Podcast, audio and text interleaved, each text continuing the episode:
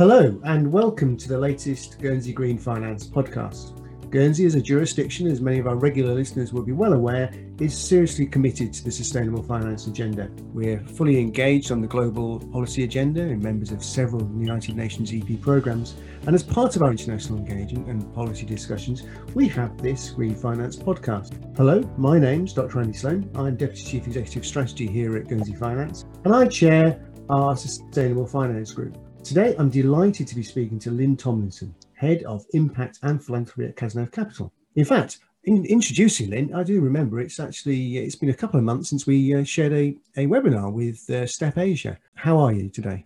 Yeah, I'm great, thank you, Andy. Very pleased to be here. Well, it's great to have you back. I mean, that that Step Asia uh, webinar that we did, which was around private capital financing sustainability, uh, went down a storm actually, and particularly out in Asia, where we talked about um, fiduciary duty and governance, particularly for family offices and structure structuring around private wealth.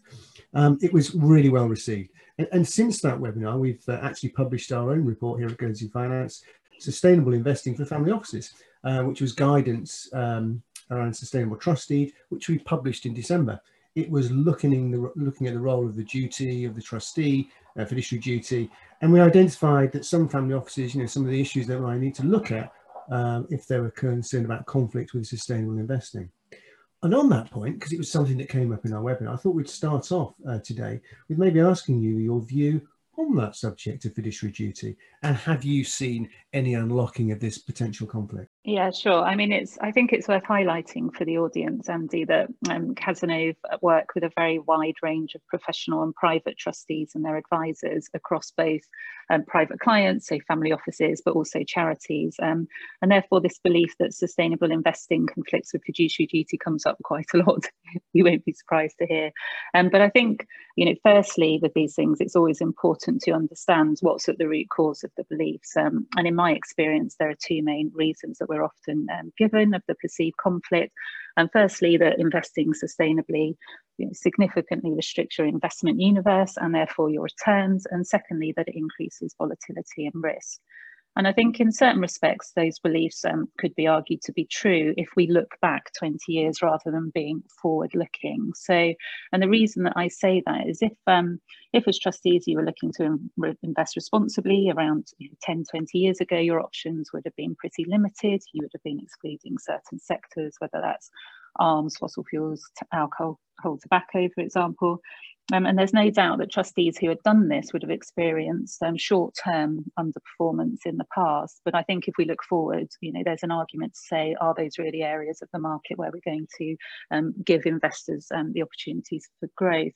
Um, but secondly, I think those sectors would traditionally have been seen as very defensive types of investments. They'd be good dividend payers. And in addition, it would have been very difficult to fully replicate a discretionary portfolio in the bonds and alternative space while sticking to a very restrictive responsible mandate. And what that would have meant for trustees is that they would have had to carry more equity risk in portfolios than they would like, and they probably would have had, you know, some uncomfortable um, experiences at certain points. And so I think it's really, really important that we acknowledge that they're valid concerns um, that people are raising. But I think of equal importance is that, you know, those beliefs are really based on what happens in the past rather than looking towards the future. And the way that I look at it is um, if we're looking forward now with fiduciary duty in mind, and we're thinking that fiduciary duty is very much concerned with assessing all material risks that are applicable and the general duty to act in the best interest of all beneficiaries, many of them who may be multi generational. Um, you know, we believe that there are significant financial risks for companies that relate to the costs that they're externalizing on society, and that currently those social and environmental costs they're borne by governments and society more broad, broadly, rather than the companies that are partially responsible for them. And at some stage, those costs will be internalized onto a company's balance sheet, either through taxation or regulation or consumer change in preferences. And so, if we need to identify those risks because they're absolutely fundamental to anyone's fiduciary duty, whether you're an asset manager like Cazenove or you're a, a private or a professional trustee. And I think you know the materiality point you know in terms of are these risks material? There's some pretty scary statistics out there around this. I mean Vontobel issued a piece of analysis recently from msci that suggested that between 4 to 14 percent of companies depending on what market they're listed on have no value if their climate risks are accu- accurately priced in. And these so-called climate zombies you know operate across a, a wide range of industries and they're there lurking in client portfolios. And so therefore for any trustee who is really concerned about fulfilling fulfilling their fiduciary duty, they should be at a minimum um, considering the climate value at risk in their portfolios and, and implementing an investment strategy that mitigates those risks. Um, in terms of how they implement that strategy without compromising returns, we've now got some really, really strong evidence that sustainable mandates perform as well, and in certain circumstances outperform traditional investment approaches. And what we found with our sustainable portfolio, certainly in recent periods of market stress, such as 2018 and 2020, is that they actually provided more protection on the downside of markets and they participated in growth throughout this recent crisis. And I think one of the reasons that we can we can achieve these um, these returns is due to the significant innovation that you will also have seen in markets over the past five years, both in terms of the volume and quality of product on the supply side. And what that means for an investor such as Cazenove is that we can almost perfectly replicate our house investment views in sustainable portfolios for clients across region, asset class and sector. So, you know, taking away some of those challenges for, for trustees around increased risk and you know, inability to diversify, etc. And I think another point to note is that exclusions only really restrict a universe by around 6% of the global equity market. And our research shows that whilst making exclusions can sometimes um, lead to short-term differences in performance. Over the long term it doesn't impede on financial performance. And if we think about that in the context of fiduciary duty most private and professional trustees they're duty bound to consider their duties to future beneficiaries over multi-generations and therefore they absolutely should not be looking at what's happening over the short term and they can afford to take that longer term view. And finally i just wanted to highlight that there's so much opportunity for investors in the sustainable sector, whether that's investing in you know, well-run global sustainable businesses that take account of all their stakeholders, or investing in some of these very strong themes, such as the energy transition, how we're going to provide sustainable agriculture, water, etc., um, for the world as we transition to a lower carbon economy, so that you can actually um, whilst considering fiduciary duty, you would do well to assess both the current social and environmental risks in your portfolio, but also make sure that those portfolios are positioned for growth in the future across those very um, important sectors for investors. I say, Lynn, that was, uh, I mean, I, I, was furiously trying to write all that down until I realised we were recording. I mean, that was just the most comprehensive and greatest answer I've heard on, on, that point. You know, that, that, that point you make about the material risk, about discounting into the future, it really does distill down how and why ESG factors are relevant to the uh, to the fiduciary duty. Um, so, you know, obviously, thanks for that. But you, you also make that point about the the discounting uh, you know, on the climate side of risks, you know, the, the, zombie the zombie assets, as it were. Um, and I think if you refer back to, you go back to when you remember when um, uh, Mark Carney sort of did the tragedy of the horizons speech, and it really was the fact that investors hadn't got a long enough horizon to appreciate uh, you know, pricing in those risks over that long term with regards to climate. And Divya Shishami, um, we've had on the podcast before, makes ve- the very same point about the fact that if you're to price in those risks now, some of these assets are actually worthless. People just haven't realised that yet. Mm-hmm. Um, so, I mean, yeah, like I said, that's I am going to go back and and, lead, and write that down. And I actually think there's, I just want to thank you so much. We could stop the podcast there and say, do you know what? We've hit the nail on the head of what that point is. But let's let's move on for the purposes of you know, maybe more than five minutes. But no, but honestly, that was you know that was incredibly succinct uh, uh, points that you made there. But coming on to sort of climate change, I think helps me sort of maybe to ask my second question, which is sort of a bit of a segue. Actually, it's, I'm looking at current US politics. Um, obviously, there's been a lot of sea change uh, very recently. Obviously, with Joe Biden coming in with the with the changing on the green agenda, particularly you know, re-signing up to Paris, etc.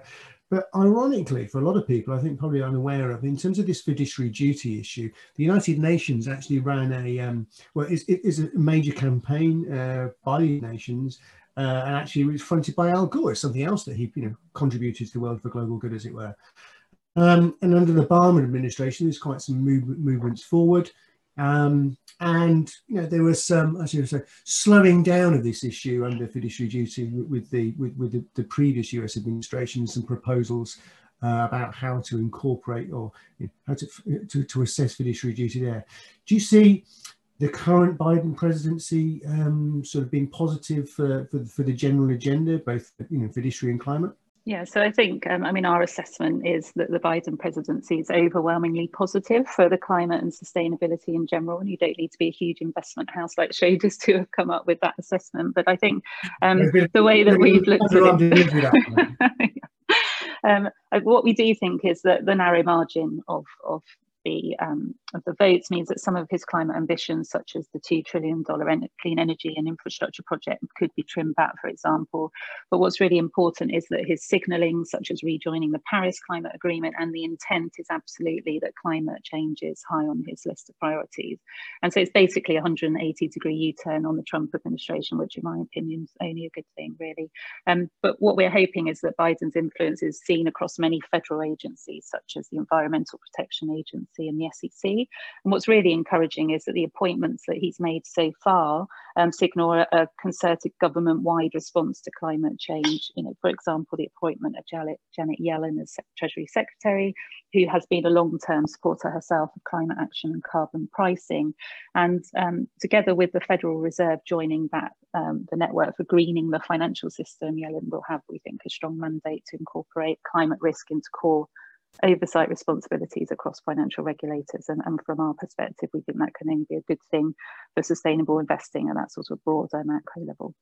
And again, so there's an overwhelming positive, clearly. But um, just staying with that fiduciary duty just for one moment longer, um, because you mentioned climate change risk in, in your first question, and, and then just with respect to the US, a lot of these drivers seem to be around climate change risks. Um, could you maybe touch on um, how you, you, know, you approach this in your own client portfolio? Um, is there any variation in it when you maybe look at things from a you know professional or a private trustee basis, or uh, different types of uh, different different types of client, or is it you know just mainly the generic approach that you um, referred to uh, when we started?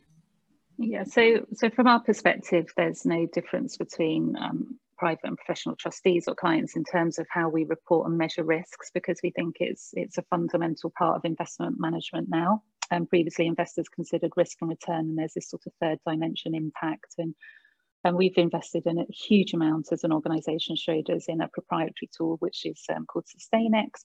And what SustainEx does is it calculates the cost to society of over 10,000 companies, not just based on their carbon risk, but all environmental and social costs. And essentially, what SustainEx allows us to do is is understand what positive and negative impacts a company generates and turn that into a bill or credit that they would be handed each year if all of those true costs were valued. Um, and if you think about a company and how it interacts with its various stakeholders, it has a range of positive and negative impacts. So on the positive side, you know, we could say the wages it pays, the people it employs, if it employs them well, and the tax it pays, and sometimes the product that it generates, whether that's medicine, water, connectivity, etc., can be a positive to society. On the negative side, it will have a carbon footprint that's always negative. Um, they can try to avoid tax, they can create poor jobs and have weak diversity, or the products that they produce can have significant negative costs to, to society. And the typical one, you know, the ones that are very common um, and very costly are tobacco, arms, fossil fuels, etc. I mean, the global cost of tobacco is estimated at 1.7 trillion dollars. So, um, SustainEx measures all of those impacts, and it uses over 400 pieces of academic research and multiple sources of data points, and that really helps us as investors to understand the company company's true cost. And then what we can do with that is aggregate that to clients at their portfolio level and show them where the risks lie. And it's also a great source of engage engagement because, as we know, no company is perfect. Even those that score well will always have areas they can improve upon, whether that's either through their environmental or their social um, policies.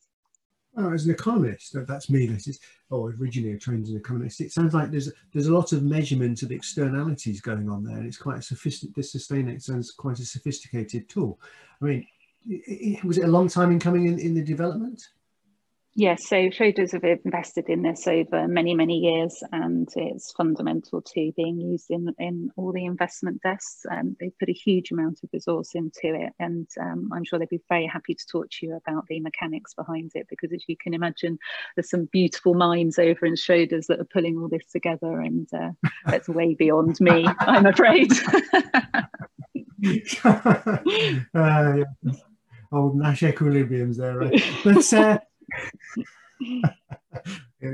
Inside as economist joke, I guess. But uh, actually, no. And, and, to be fair, the uh, I, I have actually been in you know been, been in your office and and, and had you know, been given sort of uh, briefings on the way that, that, various different tools have been put in place in the past. Obviously, you guys being a signatory to PRI, and when we were developing our green fund regime, you guys obviously one of the principles of PRI is that you help other people you know, and that's mm. it's one of those nice sort of karma-esque type sort of principles that when you explain to people what the PRI are all about, they go, "Oh, that sounds, you know, really old-fashioned, isn't it? Trying to make the world a better place." Well, yes, mm. that's what it's about, guys. um, but you know, you guys are really, really helpful in that. You know, it's, it's one of many um, sort of in helping us. So um, yeah, really impressive stuff. But that broad, so that broad impact, that broad. Um, you know, that broad measurement, the aggregates and stuff like that, you sort of then into again, I suppose, for me, starting to stray into sort of I'd call the ESG sort of factors, you know, these these broader issues that at the moment, I mean, if ESG is attracting attracting so much attention, you know, it's almost like you can't metaphorically open a, uh, draw, draw um, open a book or a magazine, but you don't do it anymore. But you know, switch on your iPad without an ESG story being immediately prompted to to, to, to read and follow. Um, it, you know, in terms of what your clients are seeing from this this perspective, what what is their most important um, you know most important priority? I mean, I like I said, I switched the iPad on, and all I'm getting is ESG just shoveled in my face. But is that really what they're concerned about? Are they concerned about is it is it impact? Is it ESG? Is it sustainable investing? You know, what's the what's the real you know priority for your clients? Yeah, well, I think it's interesting. I mean, we can all be um, you know fall victim to our own positive feedback loops can't we? I mean my linkedin feed is nothing but as you can imagine esg and sustainability. But um but i think we are actually seeing um significant interest in our in our clients actually around these issues. Um we increased our sustainable assets by a huge amount over the past 12 months and that wasn't just new clients coming to us because of our sustainability capabilities. There was a significant amount of people who were moving who were already clients into more sustainable mandates in terms of the conversations that we're having with clients, um, they are obviously concerned about the environment, but, but what the pandemic has highlighted is the severe negative impacts that, that people globally um, having you know, incurred and this growing dispersion of wealth and that makes some people uncomfortable. As one of my clients who's been giving away huge amounts of money every year to charity said to me last week you know, thanks to Cazenove and others um, efforts over the past 12 months I seem to be getting richer and richer and everyone else is suffering and that just doesn't feel right. And I think that awareness is rising and that is driving people's behavior. I think it's a bit like what we're seeing in certain sectors such as retail that the pandemic's accelerated um, change that was coming anyway. So, and we're actually seeing it with our own client base that 2020 seems to have been that real watershed year where people are actually starting to take action rather than um, you know, rather than just talk about things. And I think this is because there's this sense of urgency that, that climate change poses a, a bigger risk than the current pandemic, and that's driven by both climate and social issues. In terms of are people concerned about impact ESG, sustainable investing? And we actually undertook a client survey at the back of uh, 2020 and we asked them just that question that you've posed. We are really trying to find out where our clients sat on that spectrum of sustainability so we surveyed, you know, over a thousand of them, covering a broad range of segments, so different wealth brackets, private clients, charities, professional trustees, etc. What was really interesting from that is that all but the minority thought that we should be integrating environmental and social and governance factors into account when making investments absolutely as standard. Um, but key for me is that over 50% wanted to go further. They wanted to move beyond what we, you and I would understand as ESG investment towards sustainable and impact investing, and really with a focus of making a positive impact on people and the planet with their capital. Uh, the standout for me was that some clients even said, can't believe it, that they were interested in making an impact and, and would accept a lower return in pursuit of this. And that's really amazing to witness because you know, we've got some amazing sustainable capabilities, but we aren't a boutique um, sustainable manager who only looks after clients who are very, very environmentally and socially conscious. So, and we have over 65 billion pounds of assets under management for, for that very broad range of clients. And what I think that shows to me is that was a great um, sort of temperature check, if you like, for the demand for sustainability across our industry more broadly.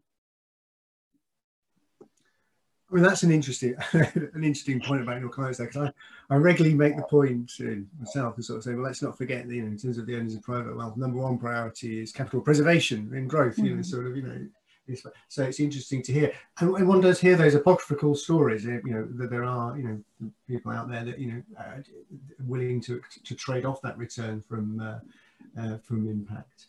But, um, yeah, presumably it's all on a confidential basis. You know, mm. no, no, names are required. Yes, exactly. Yeah.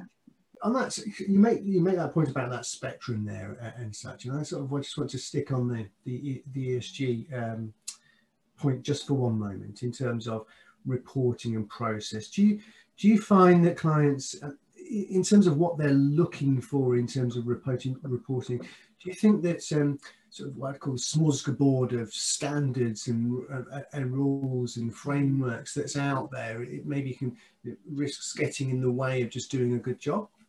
Well, I think it's important that we do measure um, and report to our clients on the impacts the investments are having. And, and one thing that we have done in terms of our priorities for this year is we are actually providing clients with a snapshot in their quarterly report in terms of the carbon emissions of their portfolio relative to the benchmark, but also using that SustainEx tool, what the social um, impacts are. So in our sustainable portfolios, for example, our companies are five times more um, socially um, have a five times more social value than the, the benchmark. And you would expect that because we're avoiding harm by excluding fossil fuels and tobacco, arms and alcohol, etc. And we're investing in those better quality sustainable businesses that are paying fairer wages, um, for example, whilst we're also in the sustainable mandate seeking out companies that contribute to solutions to environmental and social challenges, whether that's water or medicine. So you would naturally expect that. But being able to report that is a great way to start that conversation because for some people um, their scores won't look as good um, and for others that you know they will look very very um, favorable and it, but it gives us a starting point and I think there's a difference between us complying with all the standards and then translating that into something that people who aren't working in this industry can take and then um, from a practical perspective understand what their investments are actually doing and then also that gives us a great benchmark to say well look if you're not happy with this and we want to move to a more sustainable this is the improvement that you can see and it just takes people um, along that sustainability spectrum from ESG through to through to impact. So it's really important part of, of, of investment management going forward, I think, but it's not without its challenges, as we all know. So, I mean, for you, put words into your mouth, but for you, summarising and simplifying things for your clients in a language they understand, and you know, taking them on that journey, um, being you know, being key factors that you know, just the sort of thing that you guys just just do in, in any event, yeah. Yeah, um, yeah. And talking about you guys specifically, my gender non-biased language there, apologies for that. Um, but just internally at Schroders Cazenove at the moment, in, in terms of it's nearly well, it's not quite at the beginning of the year anymore. It feels like mm. we're uh, this year's been going on forever already. But uh, in terms of 2021, you know, uh, have you got maybe sort of uh, some maybe disclose any sort of priorities and objectives that you guys are working on for this year? You know, in terms of moving forward. Um, you know, 2020 was a big year. I'm sure 2021 is going to be uh, just as big. Yeah, exactly. So I think for us, you know, following following the client survey, but also the demand that we're seeing from existing and new clients is to ensure that we're having really great high quality conversations with clients around sustainability and ensuring that every one of them has that conversation this year and that if if they want to that we move their investment mandates into onto something that reflects their preferences wherever they sit on that sustainable spectrum. As a house we are 100% as you would expect esg integrated. So really this is just checking in with clients and making sure that that's enough for them or do they want to move into some of our our other product offerings which um, are much more focused around you know driving that sort of positive um, change piece on on people and the planet. So we're making sure that we have that conversation each year. So that's a priority. Um, the other priority is the reporting piece, and um, that's as you can imagine, taking up an awful lot of our time, but it's great. You know, it's now automated in our systems, and um, we, you know, we think it's a real differentiator for us as an organisation. And from a broader um, company perspective, um, we are focusing very much on how we use our influence. It's something that's been huge part of Schroders and Cazenove um, for in terms of our sustainable investing. Um, and we're making sure that we engage with the companies and the third party managers that we invest in on issues that our clients care about and tell us they care about, such as climate change, modern slavery, um, and having been a co founding signatory to the Net Zero um, Alliance um, and being a third party manager, there's an awful lot of work for us to do. And so that's a particular focus on the engagement side. Oh, three, three really quite interesting issues there. I mean, and on that net zero manager point, what's the, uh, so it's a fair few signatories sort of over the course of 2020. What's the what's, what's the impact um, for you guys uh, about being being such a manager? Yeah, so what it means is that we've um, that we've committed to transitioning our um, discretionary mandates to net zero um, and that we are going to engage with our third party fund managers um, to actually do that because although we are part of the Schroders Group, we are we are actually a significant investor in third party fund managers. So um, what we've done is, um, as a first step, we've contacted all 150 of the managers that we speak to, uh, that we invest through, and we've asked if they have intended to um, make a net zero commitment, and 50% of them have responded, and of those that have, 14% have made a commitment already, and 10% intend to make one before COP26, which you'll know this will be a big um, part of that, and 62% are actually actively considering. So there's only a minority, around 14%, who really haven't sort of started thinking about it. And so that, those initial findings are, we think, encouraging, and we're going to continue to use our influence to push for that change. And we will start to um, share the results of that at the start of next year, and that's part of our formal net zero commitment action plan. So that's the sort of third party piece. In terms of what Schroders itself is doing, um, our CEO, Pete Harrison, has written a letter to the UK's largest companies asking them to publish detailed and fully costed transition plans on climate change. Um, initially, we've contacted companies in the FTSE 350 um, and we've offered to support them in the execution of their plans, but also made it clear that, that, we, that we will be monitoring progress closely. And so looking ahead, we, we hope to see that progress beyond the UK. And um, we'd like to see all medium and large companies, regardless of where they're listed, publish their plans. Um, we know that we've got a responsibility to do so as a, a member of the FTSE 350, and um, we'll therefore publish our own plans for transition. But um, whilst we've already heavily invested in this area, we, we do recognise that our own journey is closer to the start than, than, where, than the end, but we're very committed to that journey. So, and we've committed to um, transitioning assets, working in partnership with our underlying asset managers and reporting to T TCFD disclosures and publish an annual climate action plan from January 2020. So it's quite, it's a big, a big, a big ask really, a big task that, um, that we're working on. It is a big task, isn't it? I mean, mm. I say or ask one of those questions where there's you know, it's one of those there's only one answer really on this one but mm-hmm. um, in terms of the, the, the, pace of people change you said there that you know the percentages were interesting 14 percent mm. maybe only 14 percent hadn't given this some thought I remember when we, uh, we, we created or we drafted or published our green principles for private equity, which is you know was a different mm. industry per se, but and this is a while back now, and we'd suggested that you know monitoring the carbon content and committing to reducing it or getting to zero, and some people that was a complete anathema. You know, this is the time I said, well, look, you don't have to commit to this as a principle. You know, if you don't want to, you can you know do go and do your own thing.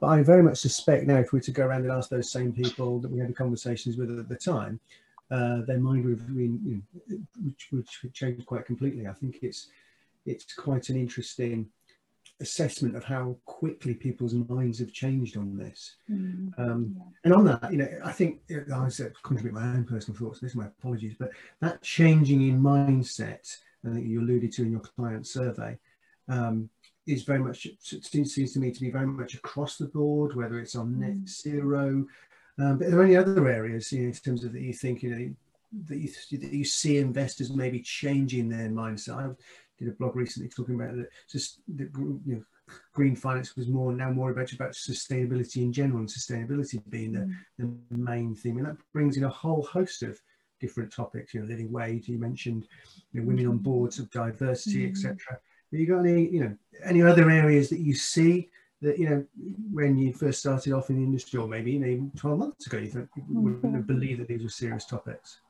Yeah, so I think that sort of social piece is really going to be fundamental for um, investors' engagement going forward, and that that encompasses everything you've said around, you know, fair wages, so um, modern slavery, diversity. I mean, we've got engagement examples across all of those. So um, over the past five years, we've engaged with over 200 companies um, specifically on the topic of diversity. We voted, and it's a really important part of engagement that you don't just write letters, that you actually vote. Um, so we um, have voted against um, management a number of times due to lack of progress around diversity initiatives, and that's predominantly um, in the past, I think, being focused on gender. I think what we'll see going forward is that broader um, diversity profile coming um, more into um, engagement strategies. That's something that, that's certainly a focus and front of mind. In terms of living wage, we think that's really important. I mean, we supported an initiative led by the charity sector in the UK um, a few years ago now um, to promote a living wage, and we, we looked at key sectors at risk, such as retail, for example. They're particularly key to this. Um, and what we did there, he talked about how we sort of help others, is we we provided significant research and analysis as to the cost versus benefits. You know, so the the, the cost to companies are um, the, the, increased salaries, but they benefit from lower turnover of staff, higher pro productivity, less sickness, etc.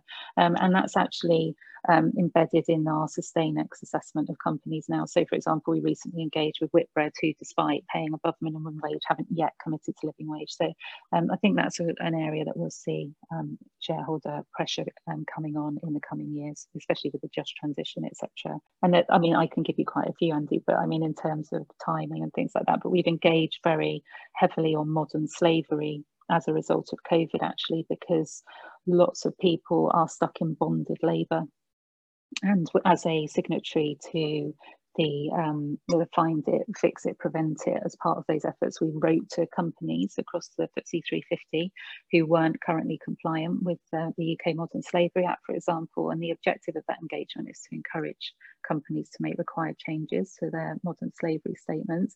We've had really good success on that. So we've been collaborating with that group. We've seen 15 out of 18 FTSE 350 companies now become compliant um, as a result of that, and we will monitor their um, changes over the next 12 months and review. And that um, collaborative engagement success is being recognised and was shortlisted um, by the PRI for an engagement award. So that using influence is we haven't really touched on it in in this podcast but we see that as a fundamental way to really um, generate impact positive impact for for people um, and the planet and it's a hugely important part of what we do.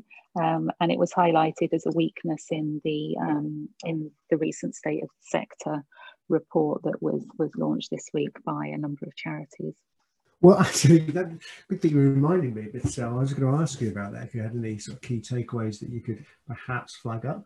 Um, but I just come back to that point that you make there. We we touched on it. Um, I think it's the first time we mentioned it on the podcast about COVID. I mean, has that has that had an impact in, in respect of any significant catalyst for change that you that, that you've seen?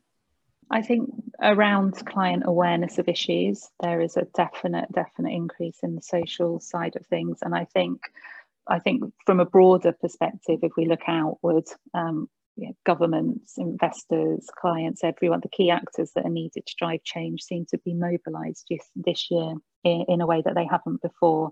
And I think that that, is partially down to um, you know the, the, the, pan, the current pandemic and the realization that there's something worse on the horizon, which is climate change, and we need to we need to sort that out. Okay, and, and again, you just to come back to it, then you you, you mentioned that this the, this, the state of the sector that you've been examining good and bad practices. Um, have you got any um, takeaways or highlights that you'd like to share? Some key learning points. I mean, I just referred to one, but mm, yeah, sure. Yeah, so um, that the State of the Sector report was actually issued by three charities independently of Cazenove. So they were the Friends Provident Foundation, the Blagrave Trust, and Joffe. Um, and the State of the Sector report, which they released, um, was their assessment of a public tender process that they went through last year to select an investment manager who could deliver them financial returns, which were both aligned um, with, with the returns they needed, but also their charitable mission. And you may have seen it, it got a reasonable amount of um, coverage in the FT. It was the so called ESG Olympics. Um, so what happened in that process is that the charities had 59 submissions um, from small boutique high impact asset managers right through to global investment banks who had trillions of assets under management. So for me, the absolute highlight of that webinar on Monday is that Cazenove appointed as the winner um, and awarded the mandate. But um, but seriously, we were absolutely delighted well, because it was... I said, well, yeah, to teed you up on that one. you did a bit there. Um, so we we were absolutely delighted to be appointed to manage that mandate, but in a very collaborative collaborative um, collaborative way. So we will be working with those charities on key issues around around those some of those social issues that we just discussed earlier. Um, so they will be holding us to a very high account in that regard. But the overall assessment of those charities of the sector was that the, that the S of ESG is very poor relation to the environment. And um, they also highlighted quality and transparency and urgency of engagement was pretty weak to non-existent across many asset managers and that there was far too much reliance on signing up to and becoming signatories of initiatives with very little follow through and action and very little evidence of change. I think in particular, um, one area that Colin Baines highlighted that stuck with me is that this whole divest invest argument was really they found disingenuous because less than 5% of asset managers who quoted remaining heavily in, uh, invested in fossil fuels because they wanted to drive that industry to change actually had no real evidence of actually doing so. I mean, I think it's a great report. I really recommend it for anyone who's looking to appoint an investment manager because it really helps you understand what good looks like in the industry and how to weed out you know, people who are doing things well versus those who are have poor practice. As you said, that'd be um, probably helpful if we can get that on our show notes, quite frankly, and help and help yeah, people too. Because like, I completely agree, it'd be really useful to read the report. And I you know, totally concur with some of the comments that you make. I mean, uh, unfortunately, we broad, we'll be broadcasting this, so I'll, I will not be able to say my views on certain uh, practices of certain managers uh, for, for, reasons of litigation. You know, the, the what's the, the rhetoric and the reality of certain uh, of certain is um, is galling. But um, I am looking forward to that. And uh, so, and talking of which, I mean, looking forward to it. But um, got one final question. I might have to go back and so look looking forward to this because it's it's actually it's always I was going to say looking forward to the end there, but that's I've got myself time in notes. I didn't mean to say that at all. actually, I am looking forward to this final question because I always like to ask my, all my guests this, and um, and it's always it's always nice to get that personal angle, and particularly people nowadays like to know about you know a little bit of people's backstory. How come they you know how did they get to to where where they are now? How did you end up you know, working on this agenda in, in the first place? You know, what was your motivation to it? Sure. So I think um, I'm probably not the typical socio-economic background um, when you look at investment management. So a quick scan of my LinkedIn profile will show you very quickly that I didn't actually go to university, shock horror. Um, I went straight out to work and um, I had to be, I know how awful. Um, I'd had a, a um, to be candid, a pretty fragmented start in life, having moved around between various care providers, etc. But what that actually meant is that I didn't really do as well at school as perhaps my capabilities um, could could have delivered. And I think I've spent a very long 20 plus years, I can't quite believe that, rectifying that. Um, so I spent most of my 20s and 30s studying for various qualifications. I became one of the first females who were um, chartered fi uh, chartered financial planner when that was um, first um, launched. And when I was on maternity leave, um, I had my career break with my my lovely children. I actually did the CISI Masters in Wealth Management. You know, desperately trying to repair that sort of early, um, you know, early missed education.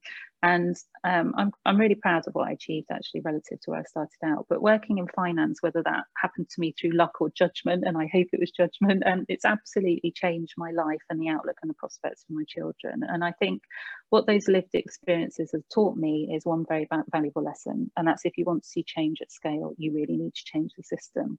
And I think much of what we do in society is very reactionary. We spend trillions globally on sticking plaster treatments, whether that's through how government spends our taxes, how we invest our capital, how people give money away to charity.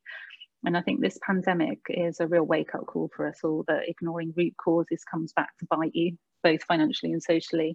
Um, and, and that's really why, you know, that's what drives me. That's why I'm dedicated to working in this specific field of sustainable and impact investing. And also, I also have performed another role for Cazenove around, and I head up our philanthropy offering. And what I really hope to achieve through that, um, importantly, through, I hope, as shown today through advocacy and evidence rather than uh, evangelism, is that uh, we want to help our clients we want to give back to society to, to look at the total impact of all that, their assets, whether that's their investment portfolio or their grant making.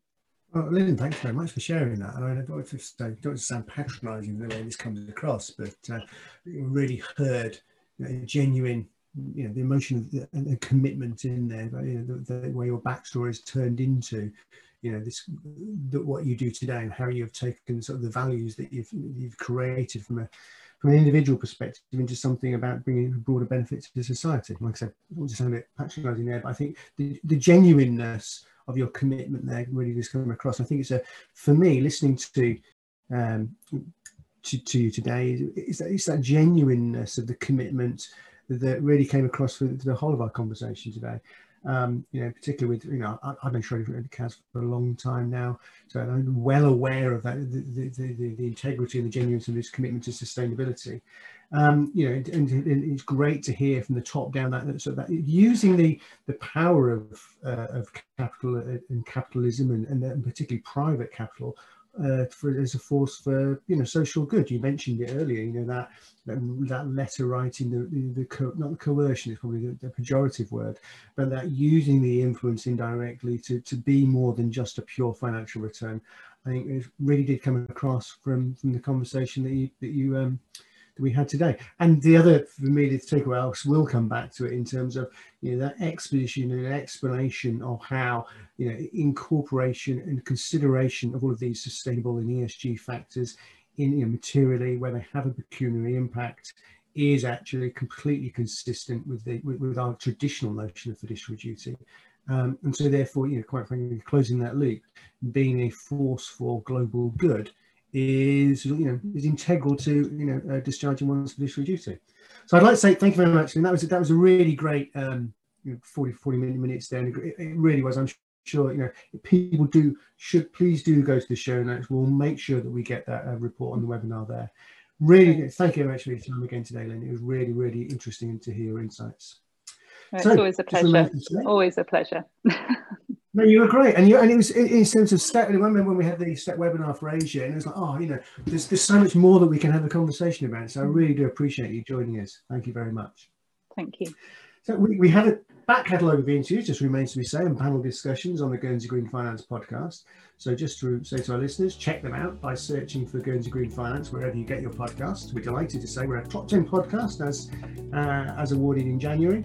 You'll also be able to find us at guernseygreenfinance.org and weareguernsey.com interact with us on Twitter at GSY Green Finance and at We Are Guernsey.